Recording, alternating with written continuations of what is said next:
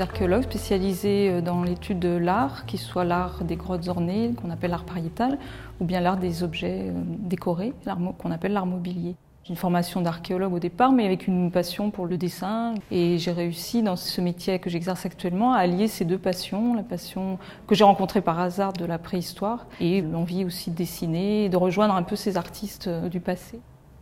Toutes les grottes ornées ne sont pas à l'équivalent de Lascaux ou Chauvet ou où on va voir cette fraîcheur euh, incroyable de, des peintures. On a l'impression que ces gens-là sont venus, sont partis hier.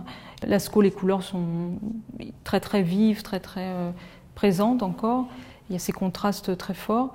Euh, à Chauvet, on peut avoir des, des, tracés faits au doigt dans l'argile, et on va avoir la petite boule d'argile repoussée au bout du trait. Et cette petite boule d'argile, elle est en équilibre. On a l'impression que si on soufflait, elle allait tomber. Elle est là depuis 36 000 ans quand on s'imagine ça, euh, ça ouvre des, abîmes de, d'incompréhension, parce qu'on n'arrive pas à mesurer ce temps passé qui est énorme.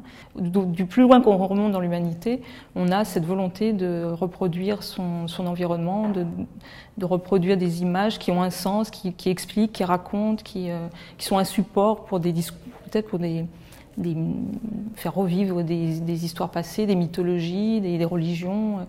Est-ce que c'était des personnes euh, lambda qui, dessinaient dans ces grottes Ou est-ce que c'était vraiment un personnage à part qui avait cette faculté? En allant très près des œuvres, on arrive à rejoindre ces, ces personnes-là dans leur savoir-faire.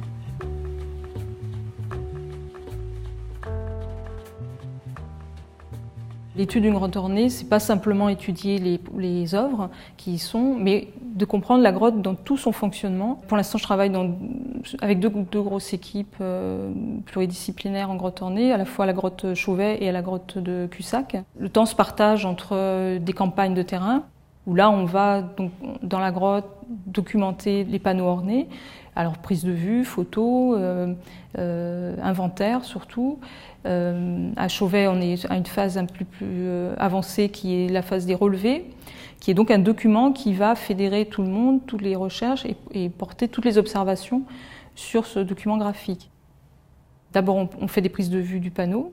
Pour Chauvet, on les imprime sur, en, assez grand format, en général à demi-grandeur du panneau on, retourne avec ces impressions dans la grotte avec un, film plastique et on reproduit tous les événements qui se sont succédés sur le panneau, tout ce qu'on peut observer face à la paroi.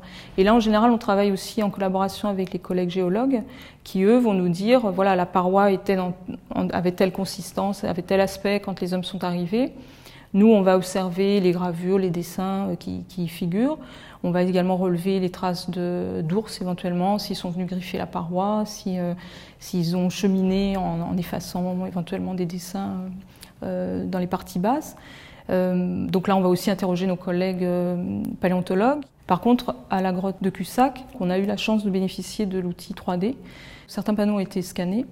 Et c'est à partir de ce document 3D où l'on va faire le relevé là, le modèle 3D sur ce navigateur nous permet de nous repositionner, d'aller voir le, panneau sous des angles qu'on ne peut pas voir dans la réalité, euh, et notamment de retrouver la position euh, des artistes qui sont montés sur ce bloc et qui ont gravé ce plafond, ici qui est matérialisé par les, petits spots euh, verts. Et on peut donc le voir de face, l'appréhender dans son environnement.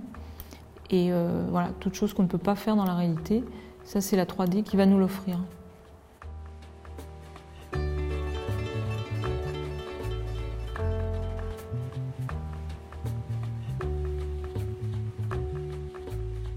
Là, j'aperçois aussi un œil tout rond.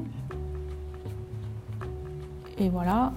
Et je peux avoir le relevé de ce bison Aujourd'hui, la, grande préoccupation, c'est la préservation, la conservation de ces grottes. Les outils qu'on a développés vont tous dans ce sens.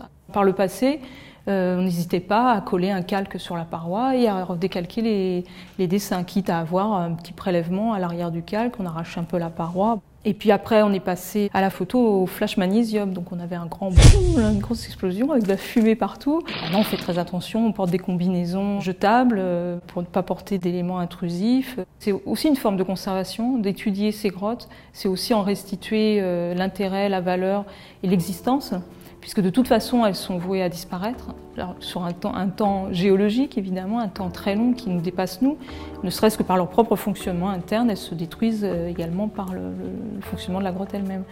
Donc le fait de l'étudier, c'est aussi une façon de la conserver, c'est d'en garder des traces.